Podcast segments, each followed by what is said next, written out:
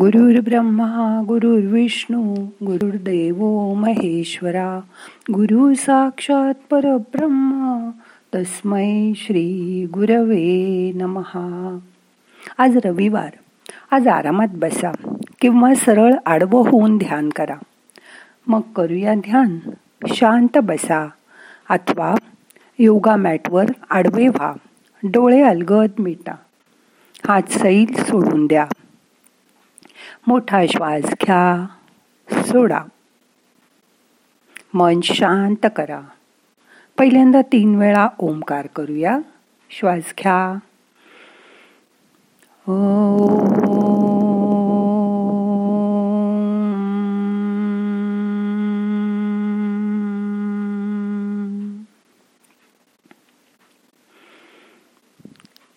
ओ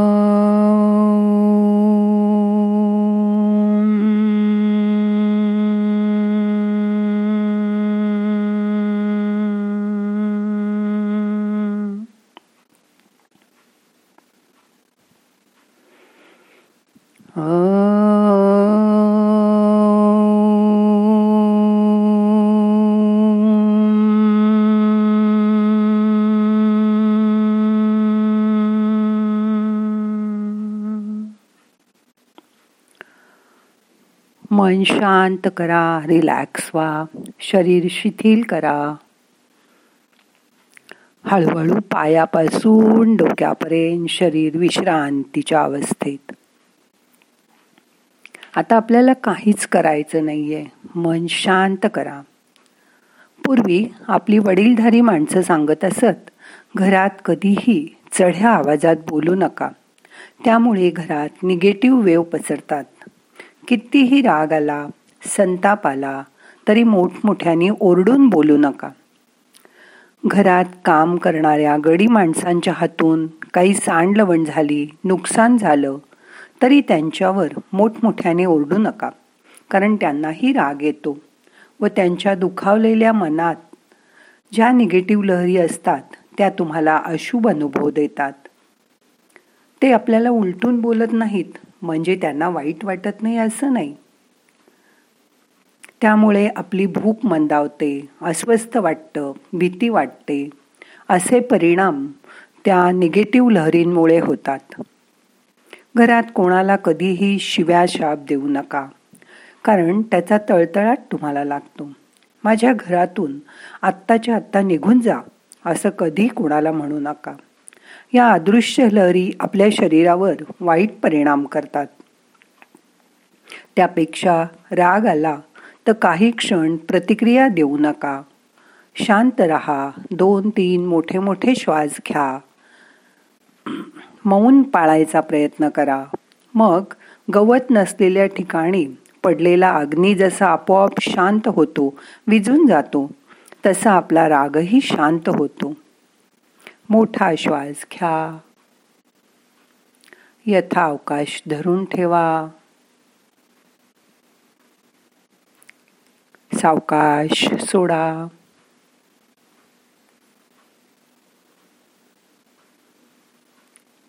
या उलट जेव्हा आपल्या शरीराकडे शुभ लहरी येतात तेव्हा त्या चांगले परिणाम घडवतात. घरात नेहमी हळू आवाजात आणि गोड बोला. आई जेव्हा लांब बारा हजार मैलावर असलेल्या मुलाला इथून आशीर्वाद पर बोलते तेव्हा त्याला आतून प्रसन्न वाटतं. वासराला पाहून नाही का गाईला आपोआप पाना फुटतो. तसं. एखाद्या गरजवंताला तुम्ही मदत करता तेव्हा त्याच्याकडून येणाऱ्या पॉझिटिव्ह लहरी आपल्याला जाणवतात. त्यामुळे आपलं मन उत्साही होतं. एखाद्या गरीब माणसाला किंवा ड्रायव्हर सफाई कामगाराला तुम्ही बक्षीस दिलं तर तो थँक्यू नाही म्हणणार पण त्याला झालेल्या आनंदामुळे तुम्हाला छान वाटेल. म्हणून आपल्या धर्मात सत्पात्री दान धर्माचं अपार महत्त्व आहे. आता चातुर्मास सुरू झाला आहे तेव्हा करता येईल तेवढं दान करा. दान करताना हात आखडता घेऊ नका. होता होईल तो दुसऱ्यांना मदत करा. मन शांत ठेवा. श्वास घ्या. सावकाश सोडा. आपल्या फक्त मनुष्य योनीलाच बोलण्याची ताकद देवाने दिली आहे. त्याचा चांगला उपयोग करा. दुसऱ्याशी संवाद साधताना नेहमी गोड बोला. मंत्रपठण स्तोत्र आरती करताना पोथी वाचन करताना जसा आपण चांगला आवाज करून ते करतो तसं आपण बोलतानासुद्धा स्वर तसा ठेवायचा प्रयत्न करा. स्वतःच्या स्वभावातले कंगोरे जाणा त्यांना मुरड घाला. तुमचा स्वभाव संतापी आरडाओरड करणारा असेल तर अशा स्वभावामुळे कोणाच्याच मनात तुमच्याबद्दल आदर असणार नाही. या उलट खूप लोक अध्यात्म देवदेव करतात. त्यांना सर्व गीता तोंडपाठ असते. पण रोजच्या आयुष्यात वागताना ते कधीही गीतेतल्या त्या ज्ञानाचा उपयोग करत नाहीत. मग अशा पाठांतराचा काय उपयोग? या उलट सतत दुसऱ्याचा रागराग करणं चिडचिड करणं यामुळे सगळे त्यांना टाळतात. मग काय उपयोग तुम्ही गीता शिकल्याचा? या उलट एखादी मूलकरीण किंवा दाईसुद्धा घरातल्या वृद्ध माणसांची सेवा करायला आपण ठेवतो. त्या त्यांच्याशी प्रेमाने वागतात आणि असंही म्हणतात की माझी आई असती तर मी नसतं का तिचं सर्व केलं. कारण वृद्ध माणसाला कोणीतरी आपल्याशी प्रेमाने दोन शब्द बोलावं एवढीच त्यांची माफक अपेक्षा असते. आपण बघतो काही वेळा डॉक्टरांकडे गेल्यावर त्यांच्याशी बोलूनच आपल्याला खूप बरं वाटतं. कारण ते पेशंटची मनस्थिती ओळखून पेशन्स ठेवून त्याच्याशी शांतपणे बोलून त्याच्या प्रश्नांना उत्तरं देतात. त्यामुळे औषध घेण्याआधीच त्या पेशंटला अर्ध बरं वाटू लागतं. कधीकधी देवळात गेल्यावर तिथले पुजारी आपली प्रेमाने चौकशी करतात. घरचे सगळे कसं आहे? असं विचारून तुमच्याशी संवाद साधतात. तुमची देवाशी गाठ घालून देतात. तुमच्या डोक्यावर प्रेमाने हात ठेवून तुम्हाला चांगला आशीर्वाद देतात. तुम्ही पण मग प्रेमाने त्यांच्याशी जोडले जाता आपोआप त्यांच्या पाया पडता. आपल्याला लहानपणी कोणी मोठं घरी आलं की त्यांच्या पाया पडण्याची सवय होती. त्यांचा आशीर्वाद घेण्याची ती पद्धत होती. त्यामुळे तुम्ही समोरच्या माणसाच्या मनात तुमची एक जागा निर्माण करता.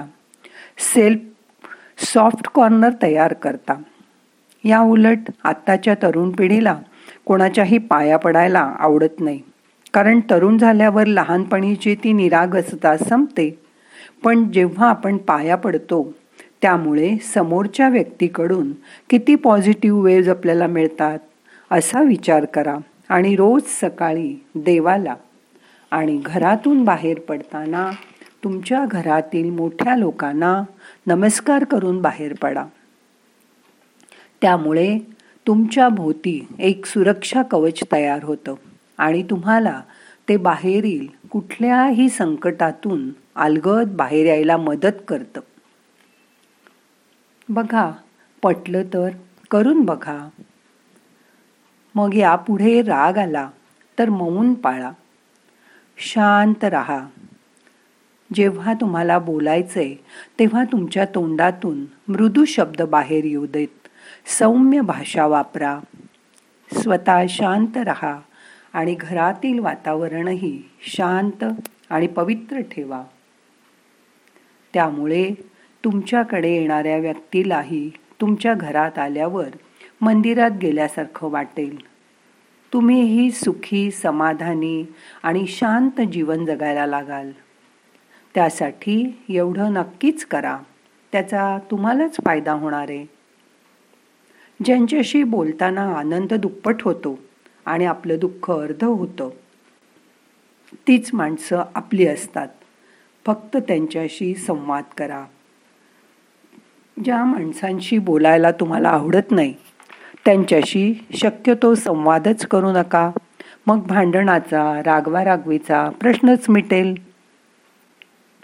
आता मन शांत झालंय रिलॅक्स झालंय. शरीर शिथिल करा मन शांत करा. दोन मिनटं असं शांत बसा.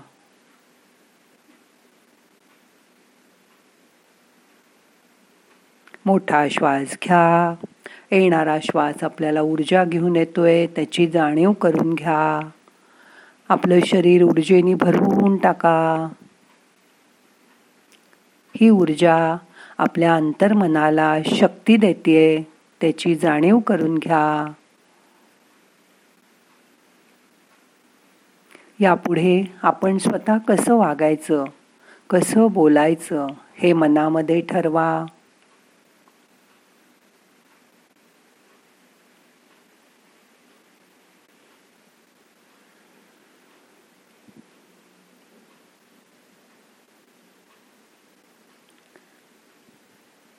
शक्यतो आपल्या हातून कोणी दुखावलं जाणार नाही. आपल्यामुळे कोणाला त्रास होणार नाही. एवढी काळजी घ्या.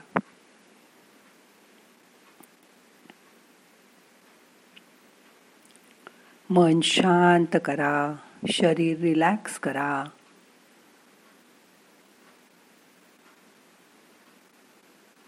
मोठा श्वास घ्या. धरून ठेवा.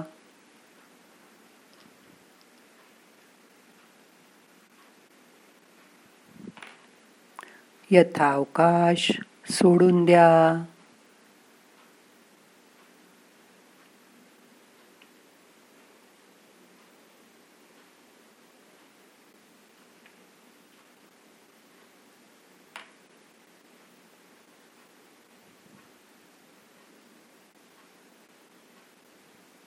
दोन मिनटं असं शांत बसा. डोळे मिटून आपल्या स्वतःच्या शरीराकडे बघा. पायापासून डोक्यापर्यंत शरीराचं निरीक्षण करा. श्वास कसा आत जातोय कुठपर्यंत जातोय ते बघा.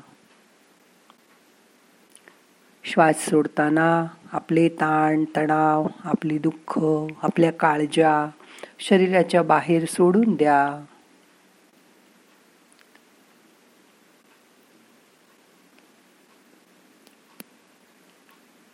बाहेरच्या वातावरणातली शुद्ध हवा शरीरात घ्या. त्यामुळे तुमचा उत्साह वाढणार आहे. तुम्हाला फ्रेश वाटणार आहे. त्याची जाणीव करून घ्या.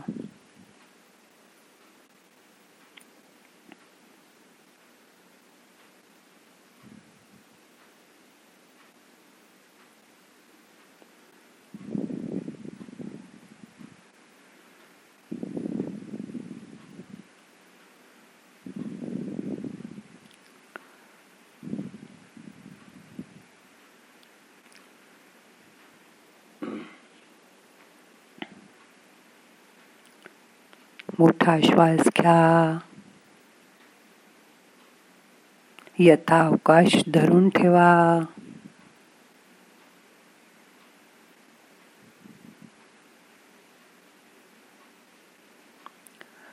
सावकाश सोडून द्या. मन किती शांत झालंय ते बघा. शरीर कितकंसं विश्रांती घेतंय त्याच्याकडे बघा.